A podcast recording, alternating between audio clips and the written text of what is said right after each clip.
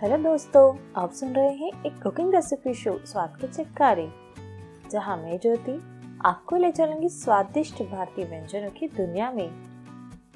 यहाँ आपको मैं तरह तरह के भारतीय व्यंजनों के बारे में बताने वाली हूँ, जिसे आप अपने रोज़मर्रा की ज़िंदगी में या किसी खास उपलक्ष्य में बड़ी आसानी से बना सकते हैं।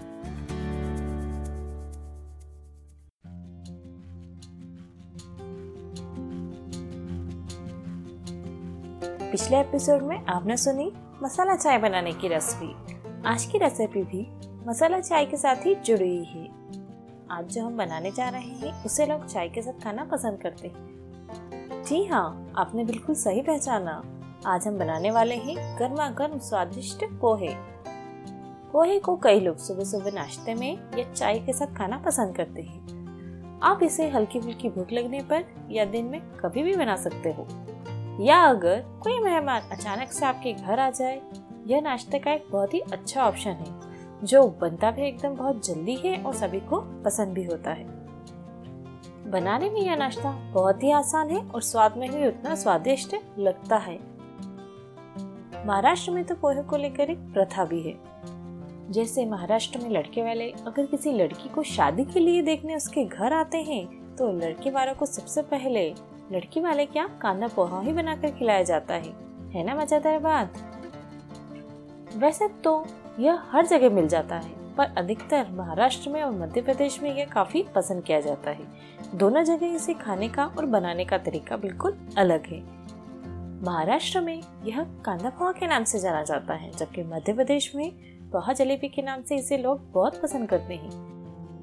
जहाँ महाराष्ट्र में इसके ऊपर सांभर या रसा डालकर खाया जाता है। वहीं दूसरी ओर मध्य प्रदेश में इसके ऊपर सेव और जिरावट डालकर लोग खाना पसंद करते हैं। और इसके साथ जलेबी का कॉम्बिनेशन तो चार चाँद लगा देता है। यह सब सुनकर आपका भी मन पोहा खाने का कर रहा होगा ना? और करेगा भी क्यों नहीं? पोहा है ही ऐसी चीज़।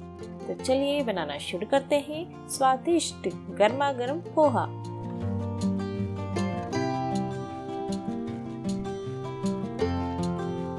सबसे पहले हम पोहा बनाने के लिए जो भी सामग्री लगेगी, उसे इकट्ठा कर लेंगे। सामग्री में हम लेंगे दो कप पोहा, जो कि लगभग 100 ग्राम से 150 ग्राम हो जाता है। इतने पोहे से दो लोगों के लिए पोहा आसानी से बन जाता है। एक प्याज लेंगे, जिसे हम बारीक काट लेंगे, तीन हरी मिर्ची और छह से सात मीठी नीम की पत्तियाँ लेंगे। अब है सारे मसाले लेने की बारी। मसालों में हम लेंगे एक चौथाई छोटा चम्मच सौफ, एक चौथाई छोटा चम्मच जीरा, नमक लेंगे हम स्वाद अनुसार। एक चौथाई छोटा चम्मच हल्दी पाउडर, शक्कर लेंगे आधा छोटा चम्मच, तीन से चार छोटे चम्मच तेल ले लेंगे और मूंगफली के दाने लेंगे एक छोटा चम्मच। पोहा बनने के बाद उसे गार्निश करने के लिए हम लेंगे दो छोटे चम्मच अनार के दाने। अनार के दाने ऑप्शनल है।